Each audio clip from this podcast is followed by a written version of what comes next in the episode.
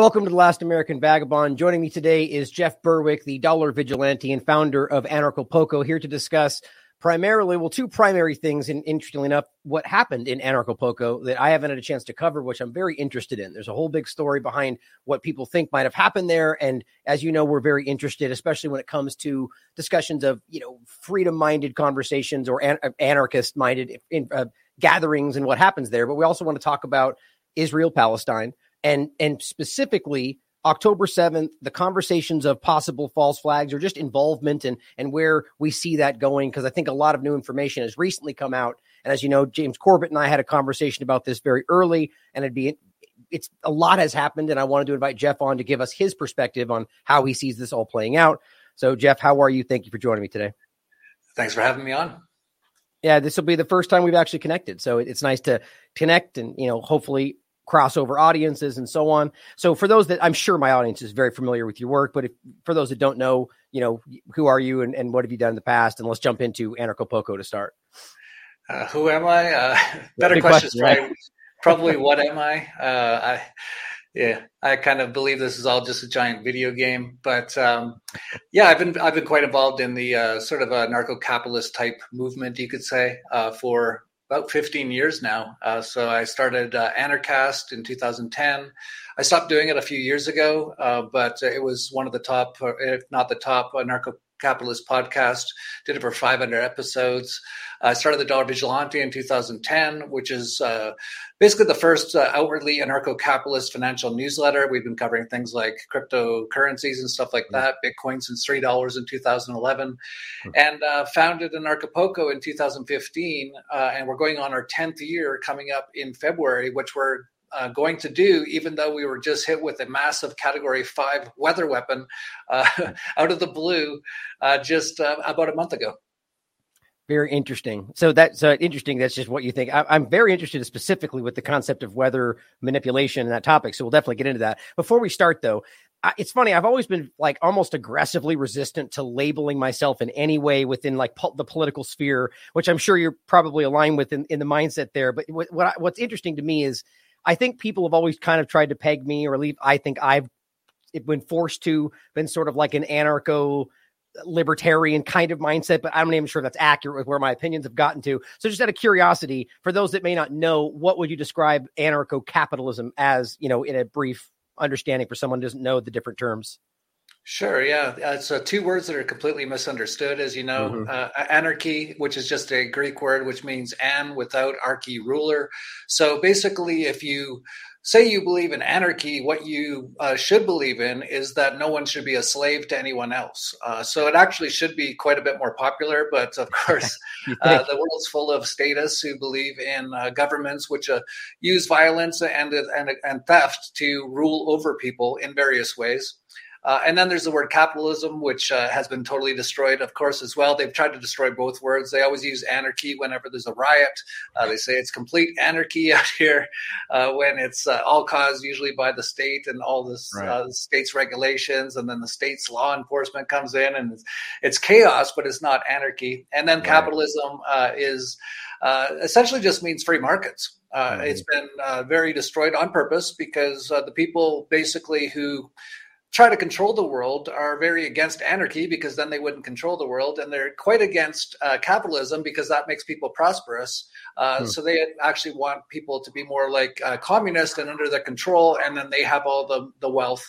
Uh, but essentially, to me, capitalism just means free markets. So all I believe in is uh, people shouldn't be slaves, and that the markets uh, are best when they're free and not um, being manipulated or using violence against people. So both of those terms, you would think your average person would say that sounds pretty good, and right. it is pretty good. Right. but it's been quite hidden from most people. Uh, and so for you to say that uh, you don't uh, like to put labels on yourself, but you, you find yourself kind of in these spheres, I would say if you're in these spheres, then you're just basically a morally decent person. Uh, and okay. anyone who isn't in these sort of uh, spheres uh, is basically not. it's, it's, basically that simple. Of course, anarchy has been. Uh, so many people have tried to use that word as well, and a lot of people con- connotate that with communism. There's mm-hmm. a lot of mm-hmm. so-called anarcho-communists, but that actually really almost doesn't even make sense. It's actually kind of like contradictory terms. Of course, if you want to start a just a communist sort of uh, uh, place and you, all your friends all agree to it and you all share everything and uh, you have no money that you use and uh, things like that that's that's fine but that's not what most anarcho communists are uh, mm-hmm. but anyway yeah that's uh, the the meanings of the words and I, more and more i'm like you i just don't even like using any of these words mm-hmm. anymore and the best word that we found that I, I, I don't mind using now is voluntarist because mm. anarchist kind of has some sort of political connotations to it uh, capitalist uh, kind of has some, well, has a whole bunch of connotations to it. Uh, but voluntarist uh, really uh, describes what I what I am, and that's uh, I believe all interaction between humans should just be voluntary. It shouldn't be mm. using violence or aggression or coercion, which is what is mostly used in the world today by governments. Right, which is government, as far as I'm concerned. Right, I, it's, it's funny that we could probably have an entire, maybe we should, entire show about the, the misunderstanding of terms and how that's applied against us. It's very it's interesting. And, that, and again, that's exactly why you you know the it, you say these terms and you think something and somebody else hears the same word and thinks something entirely different. It's it's fascinating, but it's it's alarming. The one thing I've always said is you know pretty much what you said there as well that anarchy. It's it, the, the reason everybody claims it means chaos is because it's the only ideology that has no place for rulers. And I think that's exactly why I'd rather everyone be in the government. So I completely agree with you. Thank you for explaining that because I think people always get confused on these things for exactly why you said that. But so let, us start with Anarchapulco. You know, interestingly, exactly the same why that word is used, and and the, it's a, a, a gathering of different minds. There's not everybody there as an anarchist, but people that seek freedom and understand really voluntarism, like you're talking about. So if you want to go ahead and explain like what it's about, that's up to you. I think my audience is very aware of what Poco is. Uh, but then what happened there and why are you why are you feel strongly that this was deliberate, first of all, but then secondarily a weather manipulation, uh, a weather weapon, essentially? Yeah, so Anarchapulco just started up. by back when I started Anarchast, there really wasn't that many people talking about things like anarcho-capitalism or voluntarism. There was definitely a few. There was people like Larken Rose, and I think James Corbett was around back then, and Adam Kokesh was around back then, and, and there was others, uh, but not very many. And there definitely was no sort of a place to kind of highlight uh, these sort of people's beliefs. So I started Anarchast with that, and someone just came up uh, a few years later. I was actually complaining about freedom conferences in the U.S. because I'd been going to conferences like Freedom Fest, and uh, I'd always complain about how unfree it is in the U.S. and how everything. It's like, why are they having a freedom conference in one of the least free countries in the world? And uh, someone said, why don't you have a conference in Mexico? And I was living in Acapulco. My wife's from Acapulco. I've been basically living there for about 15 years now. And uh, someone uh, said we needed a name, and we actually gave, gave, away half a Bitcoin at the time. It was worth about uh, $300 at the time. and uh, someone, Bruce from We Are Change Colorado, came up with the name Anarchapulco, and I thought that's a pretty cool name. So we started it up, and really the first few years, it was mostly mostly quite a few angry people. Uh, not hmm. necessarily like James Corbett was there. He's not an angry person. Mm. I'm not an outwardly angry person, but it was kind of like a, a bit more of a vibe of just anti-government type stuff. And we had mm. all the speakers talking about why government and all the evidence of why government is is a negative in people's lives and a lot of drinking going on and stuff like that. But over the years, uh, a lot of us all started to change, and we actually, many of us, uh, definitely including myself, started to realize that uh, government isn't the biggest problem in the world. In fact, the biggest problem for most people is themselves and their own mind. Uh, and I kind of kind of came to the conclusion that we need to all really work on ourselves and get the programming out of our own minds, which mm-hmm. actually almost everyone has uh, various levels of programming uh, from from various things, not just the television programming, but the government indoctrination camps, and even from their parents and stuff mm-hmm. like that. Uh, and so it's kind of evolved into the, more of a, a uh, an event where people come and they they talk about freedom and they enjoy stuff like that, but they also do a lot of work on themselves there. So we have ayahuasca ceremonies and DMT ceremonies and meditation and yoga and all this kind of stuff. Uh, so yeah, it's it's evolved over the years, and uh, we actually uh, named the February. It's coming up in February. We named the event Reborn, uh, kind of for that reason, because we're kind of reborn. Uh, we started out as more kind of angry anti-government people, and we've a lot of us have evolved to become more working on ourselves. Uh, to change the world, which is that old uh, saying from I think Gandhi: uh, "Be the change you want to see in the world." And um, so uh, we named it Reborn before we were hit by this weather weapon. Uh, so it's actually got a double meaning now. It, it's reborn right. again. Uh, and I should get into that. Um, so it was about a month ago, almost exactly October 25th. If, if, you don't, if you, I should have a quick question actually about. So, do you think that first of all, just as a funny note, when somebody recommended it goes to Mexico, do you think they were doing that to almost like a joke? And then you almost proved it right by doing so. Like, I wonder if they're kind of like, oh, go to if you don't like freedom, go to Mexico, like those kind of comments, or do they really suggest it like that? It, it, kind of evolved like that because I was going to these conferences in the US and I always complained. I was just constantly complaining. Like there was a Libertopia in San Diego. I don't know if you remember that. Mm-hmm. And every night back then I used to drink and party and stuff. And every night I'd actually go to Tijuana because all the bars in San Diego would close at one o'clock. So I'd be mm-hmm. complaining and people are like, why don't you just do it in Mexico? And why don't you just do it where you live in Acapulco? And I was like, uh, let's give it a shot. I'm an entrepreneur, so I started up a web page. I asked people like James Corbett and Luke Rudkowski and Dan Dicks and so many people and Ernie Hancock and uh, so many people, and they all were excited about it. And uh, about 125 people showed up, and uh, I wasn't even going to do it the next year, but uh, we just kept going, and we've kept going ever since. Nice. I, I, I love the idea, and I would even say I think it's you know, at the time when you first started, I, I, get, I mean, I'm, I have a pretty very clearly anti-government mindset. And I think I understand why people at that time, when they didn't have this outlet, are far more angry about it. Like, I think what you've done is really given people a place to see that this is possible. So probably given them more room to deal with themselves, you know, so it's a very positive thing in general. I think what happened too is that uh, you know for years we're all just showing all the evidence and all mm. the information, like even just like stats on how things are better when the government's not involved in, in basically everything. Uh, and we kind of just reached a point where we kind of we, we said it all, and and now what are we actually going to do about it? And that's mm. when things really started to change. Nice, outstanding. Well, I love that, man. I'm, I'm definitely gonna have to make it one of these years. I've, I've tried to go last couple you know times. Um, but yeah, so let's bring this into the the conversation of what happened because my, my audience is we've talked about this for a really long time. I think I really really started paying attention post, I think it was Hurricane Harvey and the conversation around Texas. I mean, in my opinion, that was a verifiable, whether or not it was something that started in an organic way, it was verifiably manipulated. And I think that's easy to prove. So we're very aware of that reality. So what, what, what makes you think, we'll go ahead and start where you'd like, but I'm interested in what makes you think that definitely that's what happened. Yeah, I, would throw in the uh, New Orleans hurricane as well, where the, I think the, it's a lot of evidence that the military actually broke the uh, dams in New Orleans to flood it all, and then they put them all into the Superdome for like a hellscape nightmare with FEMA. Uh, and I think uh, Hurricane Harvey, which I think was in Houston, if I'm correct, mm. um, Danny Sessom, who's actually helped tremendously in the recovery from the hurricane in Acapulco, he was there as well. Mm. And FEMA was basically doing everything they could to stop people from helping other people.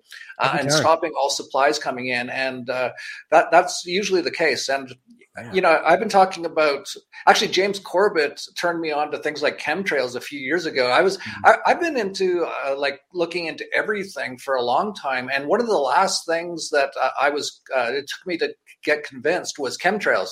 Mm-hmm. Uh, it was about five years ago, I remember, and um, I saw people like James Corbett talking about with all the proof and the evidence and stuff like that. And I just couldn't get my head around how they're flying airplanes almost all over the world, but definitely over the US, definitely over the Western countries, 24 hours a day, seven days a week, spraying uh, stuff, and no one really seems to notice or care. But it's become incredibly obvious now, and there's enough evidence now that, of course, it, it's there, there's there's no way to actually um, deny it at this point. But yeah. that was one of the last sort of uh, weather type things that I caught on to a few years ago, and now we're starting to see things like in Lahaina, uh, mm-hmm. where that's a it's, it's plain as day that that was directed energy weapons.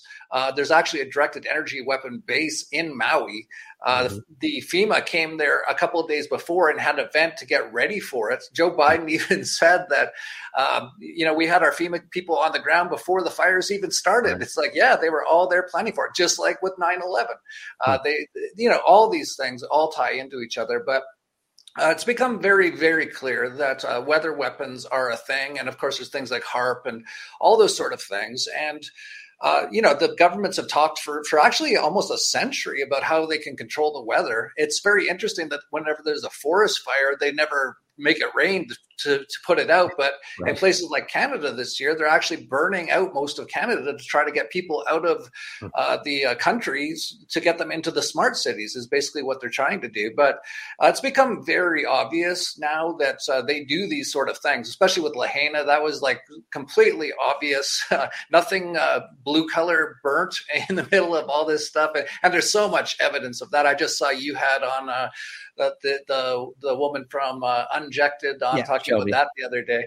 Yeah. Uh, so I don't need to go into that. But um, I was pretty surprised on October 25th when they hit my home, my town uh, with one of the craziest weather weapons in history, in my opinion. Uh, and to give a little bit of background, so it was October 25th. It was uh, in the evening. It was around six in the evening. And somehow on Twitter, I luckily saw someone said something about there's a hurricane headed towards Acapulco.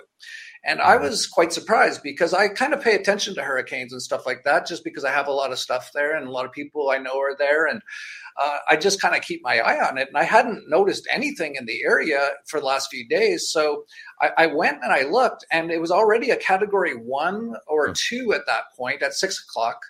Uh, and then it went very quickly within about three hours category three category five or four and then category five. So i started like really looking into it. I went on to all these storm tracker type uh, places and they were all going crazy. They were like how did our models miss a category right. five? Because as you probably know with most category fives it builds up for days. Uh, usually, like in Florida, they know very well. Usually, you have at least a day or two, if not three or four. Uh, you know it's coming. You know the general area it might come to. Uh, people all board up and they all uh, leave the area because a Category Five will wipe everything out, as we found out. Right. And um, they were all going crazy. And in fact, it, since then, uh, University of Miami uh, meteorologist type person uh, has come out and said that it, it, seems like there was some sort of mystery ingredient in this particular hurricane. Interesting. Uh, they, they, but it, it, went from category one to category five in about three hours that I saw. And, mm-hmm. you know, it's about category four. It is about eight o'clock at night. Because I don't worry about category one or two. Uh, Acapulco's seen numerous of those. It usually just rains a lot, and that's about it. And it's a little mm-hmm. windy. Uh, but uh, when it hit category three, I started to get concerned. Then it hit category four, and I got four. I was like, "Whoa, this is getting crazy!" And then all the meteorologist guys online, but no media, by the way. There was no no one mentioned it. It was not on any Mexican media, television, no government alerts, nothing. Uh, but when it hit category four, I really started to pay attention. And then they said it, it looks like it's just taken a turn and it's headed directly for Acapulco. And, and so right then I was like telling everyone I knew, and they were saying, it looks like it's going to be a category five soon. It's, I, we've never seen anything like this. And so I started messaging all of our groups, a lot of them on Telegram and stuff like that, and Acapulco groups, Dollar mm-hmm. Vigilante mm-hmm. groups, uh, my family, uh, my wife's family. And I was telling everyone I could. And uh, I said, according to these storm tracker guys, because no one else was talking about it, the uh, the normal hurricane type people, uh, the Weather mm-hmm. Channel, or any of these places, they didn't even mention it. Uh, it, it, popped up. It, it, it was out of the blue. It was nothing, and then it was a Category Five within a couple of hours, which is there's, never been anything even close to anything like that. And of course, you know, your your average TV watcher NPC will say, "Well, that's climate change. We got to stop driving cars and and, uh, and eat bugs." And it's like, no, they actually do these things on purpose. But anyway, they said uh, some of these storm tracker guys were like, "Wow, it's headed straight." I've never seen it's like dead on towards Acapulco right now. Like it's almost like it's being guided. And then they said uh, it, sh- it, at this rate, it will hit Acapulco by about five or six in the morning. So I told everyone that. I said, get out. If this hits Acapulco and it's category five, uh, it's going to be unbelievable. Uh, mm-hmm. And only ab- about 50 plus people uh, heard what I had to say. Almost mm. everyone said, Don't worry, Jeff, we've been through hurricanes before. And I was like, Not a Cat 5. Right. Uh, the biggest ever hit Acapulco was a Cat 4 in like 1990s. Um, so, uh, no one, hardly anyone believed me, which is kind of the story of my life. I've been warning about so many things that no one ever believes me and uh, except for one person, one uh, my next door neighbor who's a good friend's, uh, his wife overheard me talking to her husband, and he was like, "Don't uh, hurricane! I love hurricanes." I'm like, "You're not going to love this one," and uh, she overheard, and they've got two small children, and they I gave them my car actually because they're like, "Well, we, we don't have a car." I'm like, take my car and get out of Acapulco. And they did. And their house was actually demolished. There was hardly Oof. anything left. They, they quite possibly uh, would have died. And if not mm. died, they would have uh, uh, been just traumatized, especially there's their two and four year old. But uh, yeah, so it sped up uh, out of the blue and even went faster than what the storm tracker guys uh, on the internet were saying uh, at speeds that uh, don't even seem to make any sense. Right. And then it hit Acapulco. I didn't know this until two days later because as soon as it had hit, uh, there was no communication. There's no power. There's no internet. There's no, nothing in Acapulco for actually weeks. Uh, but we sent people in. I'm outside of Acapulco here. We're about uh, ten hours away, and as soon as soon as it was morning, we sent people in to find out what was going on. And we still didn't even find out till the next day because I had to drive out to get internet to tell us what was going on. Uh, but it um, it hit, uh, and there was very very little rain, if any rain at all. Uh, it, so it was a it was a Cat Five hurricane that popped up out of nowhere. Didn't have much rain. Uh, if you do look at some videos of webcams, you'll see some uh, what looks like rain, but I think a lot of that is the storm surge because uh, they're hmm. all uh, webcams on the beach. Uh, there might have been a little bit of rain. I heard it was drizzling beforehand. I do know that a few hours after it, there was it was it was totally dry. The next day was completely sunny, which we've never seen with a hurricane before in that area. Usually, after a hurricane hits, uh, for days afterwards, there's so much rain that it's right. usually the flooding that causes so much problems. But this one didn't have anything. And, and for example, my house had a number of the windows all smashed out, as did every house in Acapulco. And a lot of the furniture, if it stayed in the house, if it didn't get blown outside the house and, and fall five stories down below, uh, it, uh, it was all totally fine because it wasn't wet whatsoever. So you had this hurricane came out of nowhere, turned into a Cat 5, headed directly to Acapulco. No rain seemed to be involved with the hurricane or very little. Uh, and then it seemed to stay there for like two hours uh, almost like a giant tornado. Actually, it mm. looks way more like a tornado. Hit, a giant tornado hit all of Acapulco than a hurricane, and it stayed for two hours at 200 mile per hour plus winds. Uh, and then it, it moved off and it disappeared completely. If you actually look, I, I drove in uh, soon, about a week after, maybe a week and a half after, when we could get into Acapulco, uh, and it, everything looks completely normal until you get into what is designated on the map as the area of Acapulco. As soon as you get into that area, everything's destroyed. Hmm. and, and it completely disappeared afterwards. So I've talked quite a bit, but as you can see, I, like I am about as convinced as can be that this was a weather weapon, and I can get into the reasons why I think they did it. Yeah, yeah, definitely. Before that, though, I mean, that's just so interesting. The, the no rain is definitely an anomaly. That doesn't make much sense to me. But I think what the thing that I always focused on, like with Harvey, was the timing. So, general accepted uh, understanding of this of a hurricane specifically is that they, you know, they pull their energy for the most part from the water. Once they go over land, they dissipate, right? And Harvey was very different. It, it provably actually picked up intensity after going on land. So the two hour time frame where it continued is, you know, that's what's interesting to me. And I'd like, I'm not a weather person. So anybody in the listening, weather person, let us know. Like that seems like it took longer than it should. Like normally it begins to dissipate right after it goes over land. That's very interesting. But I think, first of all, I really think it's a big red flag about no, so no, so you got no warnings. There was no warnings, no media coverage, nothing. That's that's wild to me. Like, cause that's I, what what makes me laugh about that in a macabre way is that you know you get a hard rain anywhere in the United States and it's like wall to wall coverage of weather and you know warnings about where it's going to happen and all of a sudden you know it, I get this is in Acapulco, but nonetheless it's interesting to me that they never said anything. So that's just I just want to point that out. Um, and yeah. so in, go ahead, go ahead.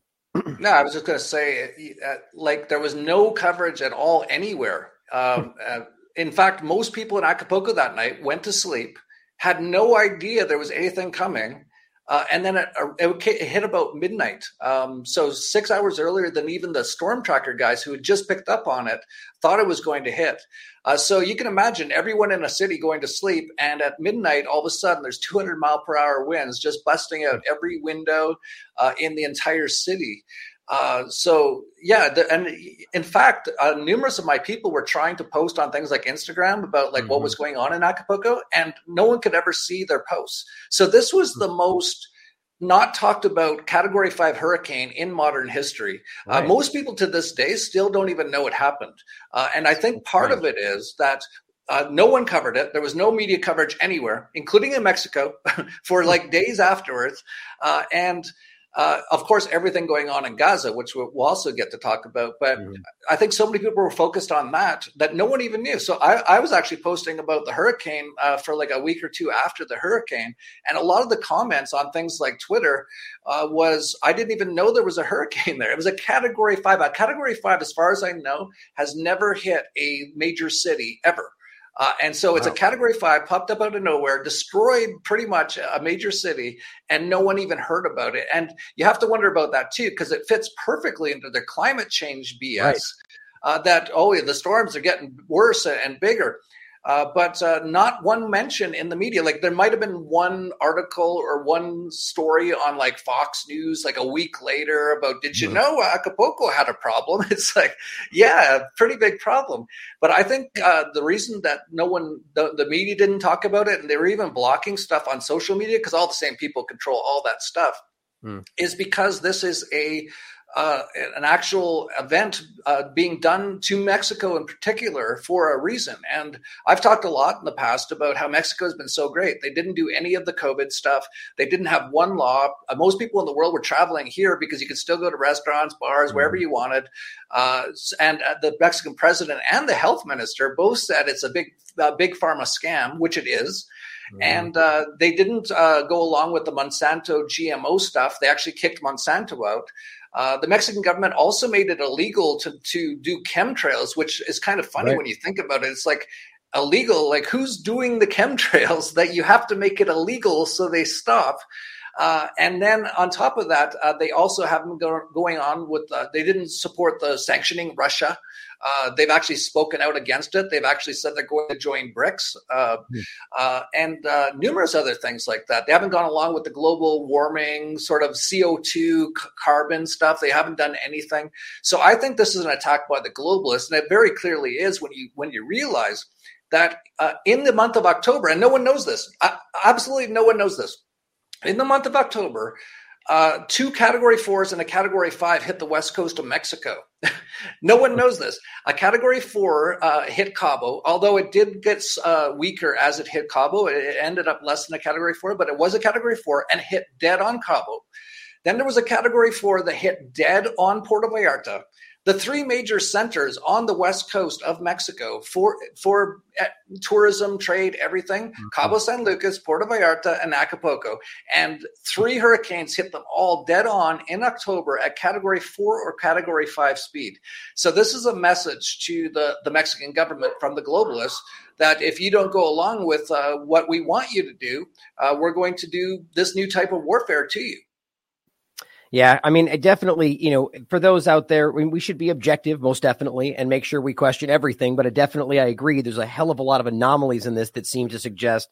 And the one thing that stands out to me more than anything is how it, uh, it, this is almost like the perfect example of what the media would jump on in any other circumstance where they would say, you know, here are a bunch of people I would argue they would frame as de- climate deniers, all gathered, you know, who get hit by what climate change caused. Like that's just like cherry, just ready to go. And the fact that nobody's talked about that at all, you know, not that that proves that it just, but very, very interesting. So all of this, I definitely agree. I think there's something to this. And the sad, the sad part about this is that who in the world, nobody in in a position of authority that normies, let's put it, would would uh, take at face value is going to investigate something like this. So it's very frustrating that we can never get like the, you know, there, there are people out there that have channels and different work that really do, but the kind of people like that never listen to what they have to say. So it's just, it's, but to be clear, as I've said before, it's not up for debate, as Jeff said as well. These things exist. they have the capacity to do these things, and that's not up for debate anymore. So I just want people to understand that. So it's very it's very interesting. So w- what was the what was the amount of damage, and was there anybody killed, anybody you know, or anybody at all that was hurt or killed in this during the during the process?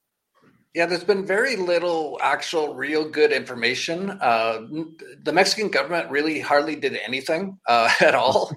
Uh, actually, we were the only ones at the very beginning who went in. Actually, started a fundraiser almost immediately as soon as I found out. And and when I found out about it, people still didn't even know it had happened. Uh, and I did an emergency video, and luck, and thankfully, uh, we raised over four hundred thousand dollars from over nice. five thousand people, uh, and we were on the ground basically not the next day because uh, we were just getting information that day, but the second day after the hurricane, we were there giving people supplies because most people had their almost every house in Acapulco got massively damaged. Um, uh, there's probably not a, a, not broken window in Acapulco. There's going to be a lot of money to be made for the glass companies there. Uh, and then whenever the glass got broken out, uh, a lot of people's homes it just got like whatever was inside just got sucked out and blown around and destroyed. Uh, then there was no power, there was no uh, internet, there was no water, uh, and so we were coming in there with supplies just massively soon after. But as far as like knowing uh, number of deaths, for example, mm-hmm. uh, the, the, the the Mexican government has said that it's about thirty people died. It's definitely more than thirty.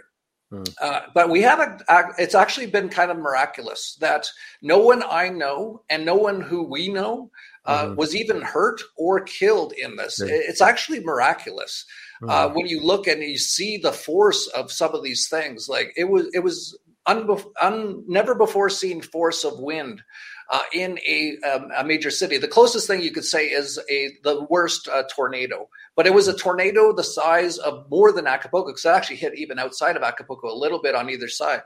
Um, I've heard some people saying it could be as high as a few thousand. Uh, we actually haven't seen that many bodies. Uh, but it has to be more because I know that the the entire marina, which there was a lot of uh, uh, the the ship's crews and stuff, uh, a lot of them probably died. We we heard about a couple bodies in the ocean from that. Mm-hmm. Uh, if you look at some of the the high rise um, condos, some of them just completely their windows got busted out and everything in the in the entire apartment got sucked out. Hmm. here's another lucky thing though the very lowest uh, point of the season in Acapulco is right at that time in October. Uh, I've lived in Acapulco for a long time. I used to live in a high rise building. I would always laugh that around the end of October, uh, I was almost the only person in the building. It's like this hmm. weird time in between summer and Christmas. Uh, and it also happened on a weekday too, because usually Acapulco is quite busy on the weekend. But if you're in October in a, on a weekday in like the tourist sort of areas, there's hardly anyone there. So very lucky in that respect. Mm-hmm. Uh, but if you ask me to like make a, a, best guess, and we actually tried to get to the uh, the the uh, morgue and try to get photos and stuff. We've been basically we've been the the anarchists are the ones trying to save the city and also trying to find out what happened. So we're the police, right. we're the uh, the uh, the firemen, we're the, uh, the the paramedics, we're the you know doing everything. It's so typical, but actually kind of beautiful when you think about it. You know, that's right. what we talk about at Anarchapulco exactly. is how we can do all these things ourselves, and we're actually proving it with this. But if you um, ask me to like make my best guess, I'd say it's probably got to be a few hundred people.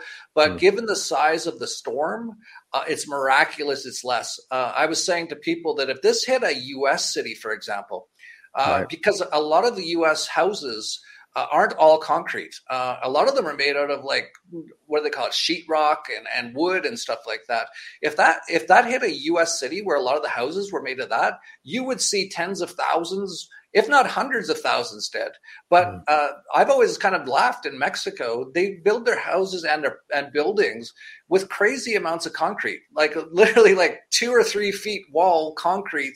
Uh, my house is the same way. My house has now survived a a seven point something earthquake and a Cat five hurricane uh, because of just the Mexican construction. It's all concrete, uh, and so most of the buildings actually survived.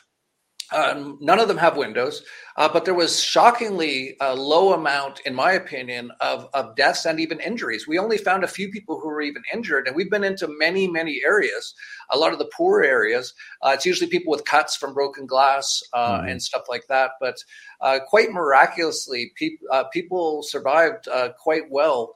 the the most catastrophic that I know of Cat five hurricane in history that no one's ever heard about. Hmm. Well, I'm glad that. So you know, I mean, I 300 too many, but I'm glad that nobody you knew was killed and and so on. I think that you know it's just, it's a, a positive ultimately for how bad this was. But I definitely think that the the what's going on in Israel and specifically Gaza is one of the largest reasons why I think a lot of people that who would have otherwise, myself included, talked about this was were distracted. You know, and it's it's I'm never of the mind to say that that's why, or you know, but ultimately, never let a good crisis go to waste, kind of a conversation. But I think it's important that this kind of thing don't that we don't overlook, like in a bigger sense, like whether it's Lahaina or even my mind still East Palestine, like the other topics that are on that we don't lose focus on everything else. And I'm almost speaking to myself when I say that because I've been so laser focused on what's going on in Gaza. But but that being said, let, us talk about that topic in general, which I'm sure you you've been covering as well. And I've seen a lot of a lot of your videos you've recently put out. And we can kind of go into other other areas, but I want to start with specifically something you were talking about in regard to October 7th and where your opinion is around the evidence that's been released about whether or not you know the level to which the Israeli government might have been involved or was involved with what happened on October 7th and then what's happened after that. Where, where what's your opinion on that? Yeah, well, I'll start by saying for me, October was a hell of a month. we had yeah, all kinds yeah. of personal problems. One of our dogs passed away. Oh, sorry, uh, was killed by hit, hit by a car, so that was traumatic. Then Gaza happened. Uh, then soon after that, Acapulco was nearly wiped out, which is where mm-hmm. most of our friends and family are. Uh, so um, yeah, when Gaza happened, um, I've of course followed a lot of uh, that whole situation there. Uh, I specifically listen a lot to Max Egan, uh, who mm-hmm. does he knows the area so well. He's actually gone into Gaza before through tunnels uh, to get into there because it's so hard to get into. Uh, I've been aware of the situation. I've uh, definitely not been a um, um I, I, have been very anti what Israel's been doing. I call it Israel has been doing in that area uh, for a long time. Uh, but when it happened, it actually didn't take me very long to realize what really happened. And I think it's very clear when you just look at the facts. Mm-hmm. Uh, so it happened on October 7th. Um, they say that uh, uh, some paragliders and some guys in pickup trucks all of a sudden got through the most secure, most watched few miles stretch of border, which is a giant wall, by the way, mm-hmm. uh, that um, that's that's watched like they actually have like soldiers there sitting there like side by side and they're told not to even move their eyes. They're supposed to watch. And, and if anything moves and they've got the technology if there's like a, a squirrel or a rat uh, all of a sudden everyone jumps up and they all get in their tanks and they, they go to to find out what happened. Uh, on that day which was actually the just after the 50th anniversary of the yom kippur war uh, all of a sudden they say a few hamas people uh, they say a couple hundred uh, I don't believe anything the Israel government says. There's no reason to. It's they. Mm. That's all they do is lie about everything. Uh, and by the way, I, it doesn't mean I'm an anti-Semite or I hate, hate right. Jews, but the Israeli government uh, is uh, one of the most atrocious governments in the history of the world uh, for for all the things they do, including controlling the U.S. But uh, when you just look at the facts, that uh, the, they they say they came in on paragliders with some machine guns uh, they went to a peace festival, which had been moved just two days prior to right beside the Gaza wall. Uh, and uh, for eight hours, there was no response whatsoever from the Israeli government or the military or the police or anything. And they say they just ran around and killed people for about eight hours. In that time, if you look at the, uh, the when Netanyahu, it's not actually his real name. His real name is Milkowski. He's from Poland. Uh, but Netanyahu put out a, a, video, a very quite professionally produced video, uh, saying we're at war. During this time, when they had still not even responded in any way to this invasion by these Hamas terrorists, which, by the way, Hamas was started by the government of Israel. It's been funded by the government of Israel. Uh, Netanyahu's even said just a few years ago that if you want uh, us to be able to uh, do the things we want, we have to keep funding Hamas. Uh, it, it's basically a arm of Mossad, in my opinion. And of course, mm. just like it, Mossad was, uh, I'm sure you know that that uh, they're very involved with 9/11 along with the CIA, uh, and this is very much the same sort of thing. So they did a basically a false flag with their own uh, sort of m- m- the Hamas, which is basically Mossad controlled. Hmm. Very similar to uh, Al Qaeda, which was CIA mm-hmm. and Mossad, and ISIS, which is 100% Mossad. This is proven now in so many ways. Uh, so it's funny when people say that uh, Hamas is ISIS. It's like, you're kind of right, but that's because Hamas is also Mossad and Mossad is also ISIS. They're, they're, they do all these things. But anyway, uh, the, the, the it's clear to me that this was a false flag attack because they didn't do anything for eight hours. They mm-hmm. then they came out with all their war propaganda. It's like 9-11 all over again. All of a sudden they find a passport like blocks away. It's Osama bin Laden. That's who did this. Mm-hmm. it's it's just it's so unbelievable that people still fall for this stuff. Uh, but they they said that uh, yeah, it was these Hamas guys, and they they beheaded forty babies, and of course that was what the the media covered all across the world. Uh, by the time anyone even like asked like where's the babies it's like oh someone heard that someone said it's like oh okay that's exactly mm-hmm. what they do but still to this day joe biden just said a couple days ago they're beheading babies uh, so that's why israel has to go in and and actually do a, a genocide live stream genocide in gaza so i'm no expert on the whole area. I'm certainly no expert on the Middle East, uh, but it's this as clear as day to me that this is just like 9/11, which was also done by the CIA and Mossad. And to me, the reasons they're doing it that's a that's a, a topic of a, a, another thing you can talk about. Uh, one of the objectives, obviously, is to wipe out Gaza. Mm-hmm. And they've been doing it, and uh, because of all the propaganda, and, and and it's even come out now since uh, uh, the event that most of the people killed at that peace festival were all killed by Israeli helicopters and missiles, which you can now see by the cars that look like they're all dude, like they're in Lahaina. Uh, so this is just plain as day, but they've already wiped out most of the area, which is what they want to do. Uh, mm-hmm. And you know, we could get into like theories on why and what's going to Before, happen next. Before yeah. that, though, I actually definitely have a question about this. I, I'm I'm with you on like so talking about the false flag aspect of it.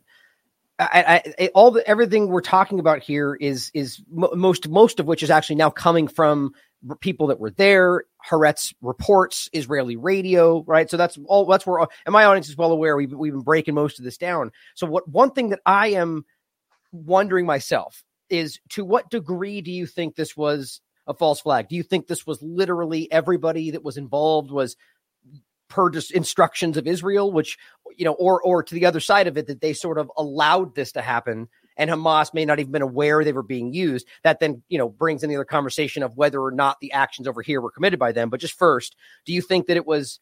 Just in your opinion, obviously, do you think that it was something they were all involved with, or you know, to what level of that false flag do you see it as? I think it's very similar to 9 11 in that so mm-hmm. many people still to this day say, well, sure, maybe it wasn't Osama bin Laden in a cave in Afghanistan, but uh, it wasn't the CIA Mossad. It was just the U.S. Uh, defense and the military and all that. They just, you know, didn't uh, notice all these planes, which in fact, now you look into it, there wasn't even any planes. Like it was totally designed. It's very similar, in my opinion uh, to that. There's no way this this uh, stretch of the most watched area on Earth, right. there was no one there at the time that these guys came over in paragliders. You can't even find where. How did they get the paragliders? But um, uh, to to do nothing in that area, that's that's so beyond just they screwed up. Uh, right, it's right. it's it's actually just if you know about how it all works there, it's literally impossible um, mm. that that that could be the case. So, in my opinion, now I, I can't prove it 100%. Right. Uh, but when you look at all the evidence, this is completely planned. Now, h- how many people knew about it? Again, that's mm-hmm. the question. Right. Uh, 9 11, like not a lot of people necessarily knew about it. Um, and I think in this case, I think most of the uh, Israeli military didn't know about it. I think mm-hmm. Uh, what likely happened is the attack helicopter type people, they, they, those ones, they either, because they have something called the I think it's called the Hannibal Directive, right? Which is uh, if any Israeli anywhere in the world gets kidnapped, they blow everything up. They, they just they kill everybody because they don't want anyone to be a hostage. Uh, which is kind of stupid and ridiculous in my opinion, but it, it is what they, they do. So some people yeah, say, murder. well, they, they, thought some people were being uh, taken hostage, so they just killed everyone at the peace event, which is crazy, uh, but it is possible.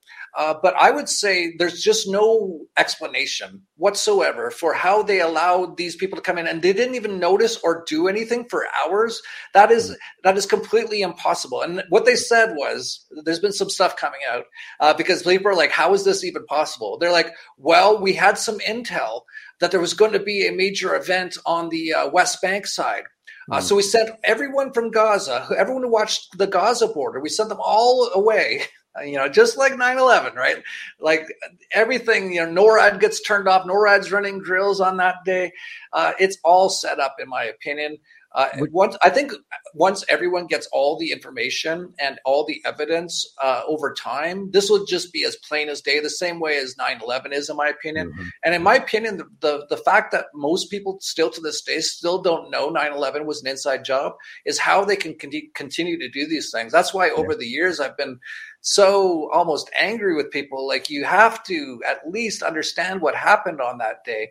Yeah. Uh, and now we have, you know, the millennials putting out all kinds of stuff on TikTok about Osama bin Laden, who had nothing to do with 9 11.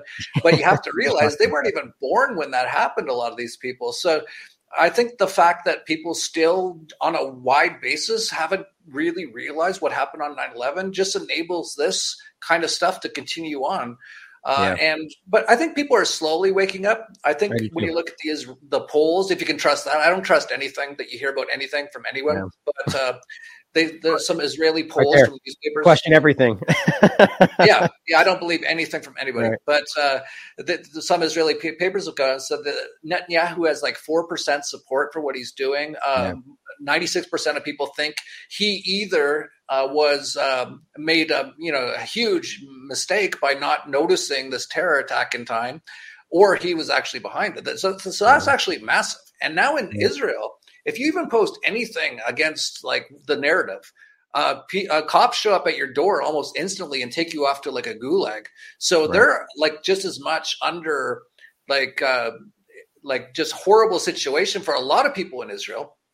Uh, that they, if they even speak out about this, they're they're going to end up the same as the people in Gaza. So the Israeli government, in my, my opinion, is just like one of the most heinous. Uh, th- this genocide that's going on I almost can't believe it. I, I, actually can't look at most of it. It's so absolutely heinous. Uh, yes. and, and, they just continue to do it. And more and more every day, we find out more evidence that this was all staged and set up.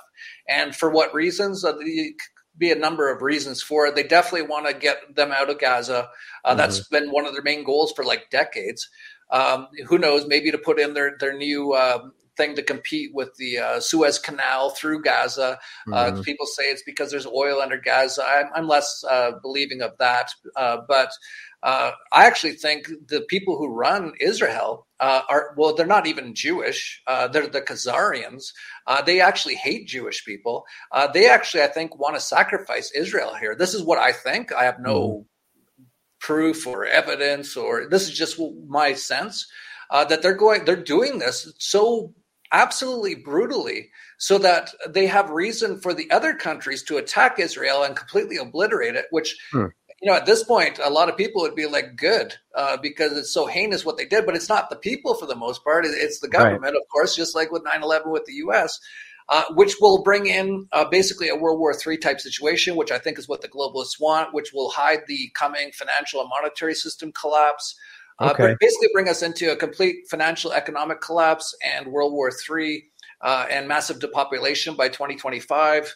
Uh, yeah. is, my opinion, what's going to happen next. So you, so you definitely think that the actions of the the religious Zionism party explicitly, but the extremists in the extreme government that is in and of itself Israel's government are are doing this for the larger agenda of the globalist agenda, or that's how you see it? Because that's interesting. There's a lot of overlap to that, and I'm I'm so I'm so kind of in a way missing the forest for the trees, because I'm kind of focusing on like I'm just trying to stop people from being murdered every day, right? That's how I would look at it. But you're right, though. There's so many overlaps to this. So really quickly, then let's take it back to just the idea of why do you think that the Israeli government would want, or specifically the factions you're discussing? I just look at it as Zionism, but I, I get there's a lot of historical points to tie that into.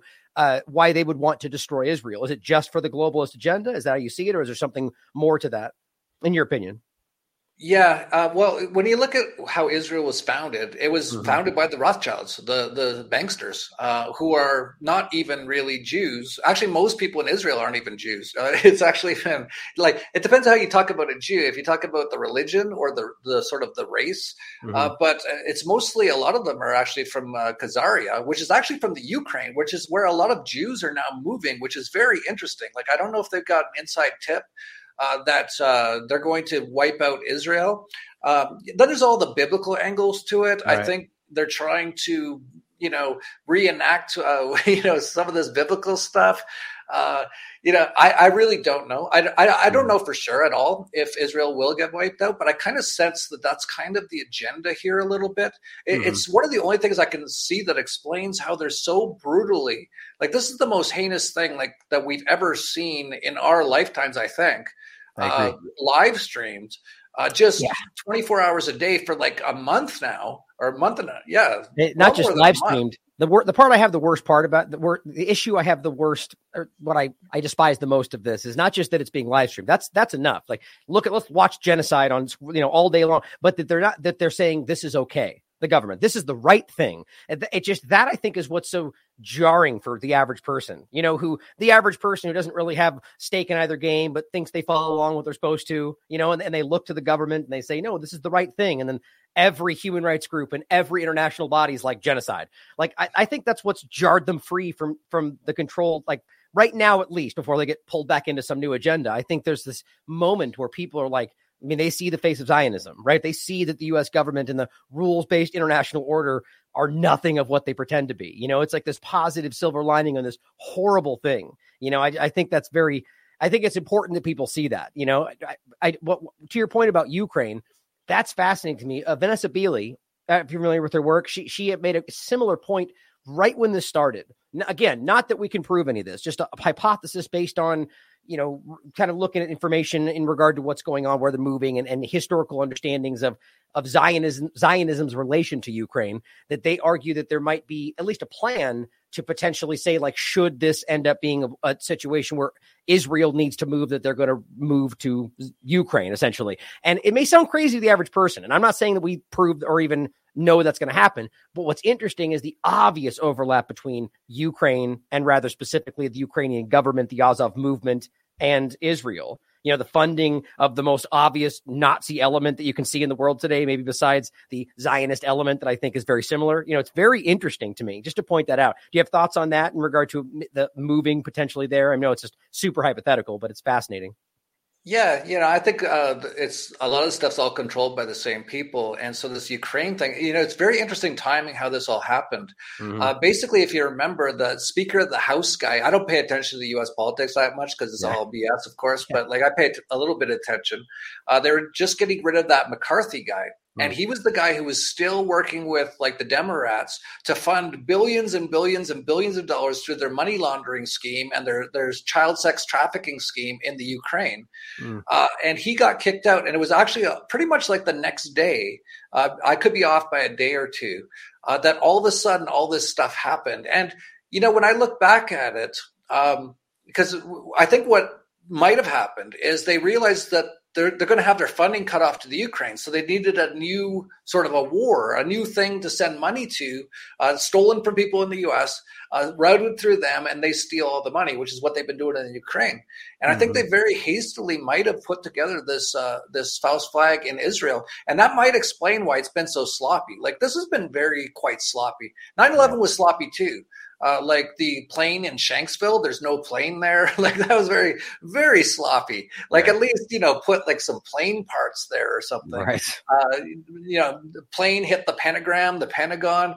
It's like they they came and took away all the cameras right away, but uh, you know, a lot, found a passport a few blocks away, and that's how it proved the, the hijackers. You know, like so they're, they're, quite sloppy, but people are so mm. if they put it on the television programming and now like the social media versions of that, uh, most people are under hypnosis from it, and and mm-hmm. they know that, so they actually can be quite sloppy. But I I do wonder if they didn't hastily put this together after they realized that all their funding, uh, all the money they were stealing uh, through Ukraine was about to be cut off. If they didn't do this to start up a new area where they could start sending money, uh, and of course, as you know, Zelensky's like no one's even heard his name since this started. Uh, he just got completely like like that's it for him. And now right. we're sending all our money and all of our arms, all the military uh, contractors and blacks, all this stuff uh, to Israel. Uh, and then at the same time, uh, they've been actually moving a lot, a lot of Jewish people moving to the Ukraine, which is actually where Khazaria used to be. So, like, this is at this point, I really don't know. Like, it gets really mm. confusing and complicated. You don't know who to trust or what information is true. Uh, but I do know that there was in the Ukraine, there was uh, a mass, uh, we said the Jewish holidays in uh, September. Uh, the the I forget the names, Yom Kippur. No, what was it? Anyway, one of those holidays and uh, there's like tens of thousands of Jewish people, all with their like curly hair and their, their mm-hmm. little hats and stuff, all just like partying in Ukraine of all places. You would think, what are these Jewish people moving to Ukraine? I thought it's a massive war zone. Right. Uh, so there's definitely some strange things going on uh, that I don't really understand or even uh, know, but I'm just paying attention to what's going on and noticing these things. And there's definitely something going on. Uh, and how it all works out, I don't know. But uh, I think a, a, lot of this is meant to set up a sort of a World War III type situation and also to divide people worldwide. Mm-hmm. We've really seen that. We're seeing people all over, and you know, people hating Muslims and people hating Jews and right. uh, and all this stuff. And this is what they want. They just want total uh, divide and conquer, and uh, and then it'll probably lead to more war. They probably want to actually. I'm actually predicting, just so you know. I think your show's coming out. Uh, this coming out on on uh, November 23rd, I believe. Uh, we're uh, I'm predicting on November 23rd there could be a false flag attack again uh, for a number of reasons I won't go into. A lot of uh, hidden meanings and and numbers and, and, and numerology and geometry and all this kind of stuff. Uh, but uh, that there could be one on this day on November 23rd. Uh, mm. I'm predicting it, it, might be in London or Tokyo uh, by the by the uh, terrorist chatter I'm picking up, the, to mm-hmm. use their words, because they put all their little hidden secret meanings in, in plain sight. Like even before 9 11, there was all kinds of stuff in all kinds of media predictive programming. Uh, so I'm picking up some stuff for November 23rd. But if, even if it doesn't happen on November 23rd, I kind of think they're going to do a major, like a attack in a major, probably Western country, hmm. uh, to basically say it was Iran, uh, which they've been hmm. trying to get into for a long time. Uh, right. and start off basically at World War III. Because of course, if they get into a major war with Iran, then it's going to bring in Russia and China and you know blow everything up and, and kind of basically uh, make people think that that's why all the uh, the, the the fiat currency systems all collapsed, all the banks right. collapsed, all everything uh, got wiped out is because of this war. But it's actually because we're nearing the end of this monetary system, which is actually all that I wrote about in my book. There, the controlled demolition of the American empire. They this has all been planned for a long time because we're at the end of this fiat currency system. Mm-hmm. There's just too much debt now, so they're going to have to do something massive uh, to blame it on, so no one realizes yet again it was the central bank banks and the governments and the people who control them. Hmm. Very interesting, man. So it's this kind of a perfect place to put in a pin in it for now. So, you, so to, to kind of sum sum that up again. So you you you you definitely feel I, there's a lot of moving parts, and definitely we're talking about hypothesis here, so opinion. But so you feel that all of these moving parts in general are culminating to a larger degree to, I guess, a a engineered collapse to justify the next step as well as and, and that would involve some false flag actions and and war to kind of drive that. That's how you see the the steps going towards like the the major globalization perspective. Yeah, there's so many agendas, as you know, Agenda 2030. Right. Um, and we saw with the COVID, the uh, there was no actual virus, and uh, everyone locked down for like years, and uh, they're actually genociding people with the lethal injections now, the vaccines. Uh, so uh, depopulation is a big part of it. They mm-hmm. want to get it down to, you know, Ted Turner says 500 million people. So you have the Deagel military people who do forecasts. They say by 2025, the population of the U.S. will be under 100 million Uh, UK very similar. Most Western countries very similar. They want to wipe out the West uh, and basically uh, put in their sort of new world order, mostly based out of China by the looks of it. Uh, mm. So all of these things are all part of it, in my opinion, and none of them are by accident, and and right. they're all planned. Uh, and I think it's very clear that they're all planned, including the hur- the hurricane in Acapulco, which uh, just also happened to be one of the places where a lot of freedom lovers uh, are all uh, congregating. Uh, and uh, it actually hit, just so you know, the the hurricane, the point of contact. Max Egan actually like looked at afterwards at all the maps, and it actually the point of contact where it hit first was Max Egan's, Igan's house because he lives in Acapulco, and right That's behind it is where Acapulco is held. and you know, the, you know, I'm so done with coincidences at this point, right, uh, and and knowing what we know about everything. Uh, you know, this is a massive, massive depopulation. They want to basically kill or enslave everyone on Earth, and they're doing it, and they've been doing it for decades. Uh, but they're speeding it up right now because they're running out of time, in my opinion. People are starting to wake up.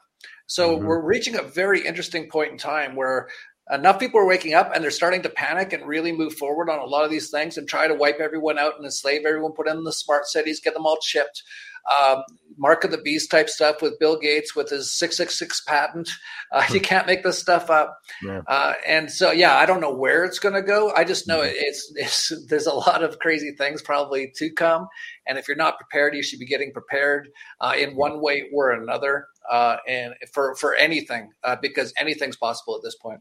Yeah, yeah, that's those are wise words. No matter what's going on, always be prepared and always take. it, it, it, it, I think people learn that running to buy up all the toilet paper in the beginning of COVID. Like you know, obviously, you know, all the people acting like being prepared with somehow conspiracy theory realized very quickly that that's something that they saw. You know, I, at this point, I think it's very obvious that there's any number of ways that our lives could get a little more difficult. But the point is, that's always potential, you know. But I, I appreciate your perspectives and all this, and always, you know, it, it's important that we question all this stuff, as you're saying, with coincidences. Like, of course, things could just happen, but you know, there's too many overlaps to a lot of this stuff today. So I just hope people will stand back and consider some of these theories that may seem hard to prove and so on. But, you know, think about some of the things we've talked about in history. You know, things like 9 11, when they were happening, it was the same way they were perceived then. Out, outrageous. How dare you? We're insulted. You're racist. You're a, uh, I, some who was it? Somebody Assad puppet or whatever they called him during Syria. What was it? I guess you know whatever. You're Osama bin Laden, a sympathizer, or whatever they're trying to say at that time. You know, so we're always getting these kind of pushback. So I just hope people, as always, will question everything and consider all these possibilities. So thank you for joining me today, Jeff. I really enjoy the conversation. Uh, before we go, any anything you want to shout out? Upcoming events, new things you have coming up. I'll, I'll bring your website up on the screen and, and show them what the your site and everything. Sure. Yeah. Thank you. So that's the Dollar Vigilante. That's our newsletter. If you want to subscribe to that, uh, we've uh, been covering how to profit from all these things and and uh, uh basically uh, predicting a lot of these things and then profiting from them as anarcho-capitalists do. Uh, you can also find our videos on Vigilante.tv. we're banned everywhere, of course, just like most people. I'm sure you are as well. Yeah. we're banned on YouTube. We're banned on FBI Book. We're basically banned everywhere. So you can find us on Vigilante.tv. Uh, then, of course, our event coming up in February, February uh, 12th to 16th is in Acapulco. You can go to anarchapulco.com. And I just want to make sure I throw in that if you'd like to donate uh, for our recovery efforts in Acapulco, we can still use lots of donations. We're helping people rebuild their homes now. A lot of people had their homes wiped out. And you can go to hurricaneotisrecovery.com. We'd appreciate anything you can you can do there. Uh, we accept all kinds of crypto there. In fact, uh, the biggest uh, donations have come through Monero, which is great, uh, right. which is a completely private cryptocurrency. Um, so yeah, those are the the main things uh, to know about me. If you didn't know about me, I go for walks uh, often with my dog Lucy, and we just talk about crazy stuff like this. nice. Well, it's, it's an honor to talk to you, Jeff, and um, hopefully we can connect in the future and you know talk about you know maybe follow up in so many months and see what happens and, and retouch touch base. But uh, thank you for joining, and uh, as always, everybody out there, question everything, come to your own conclusions, stay vigilant.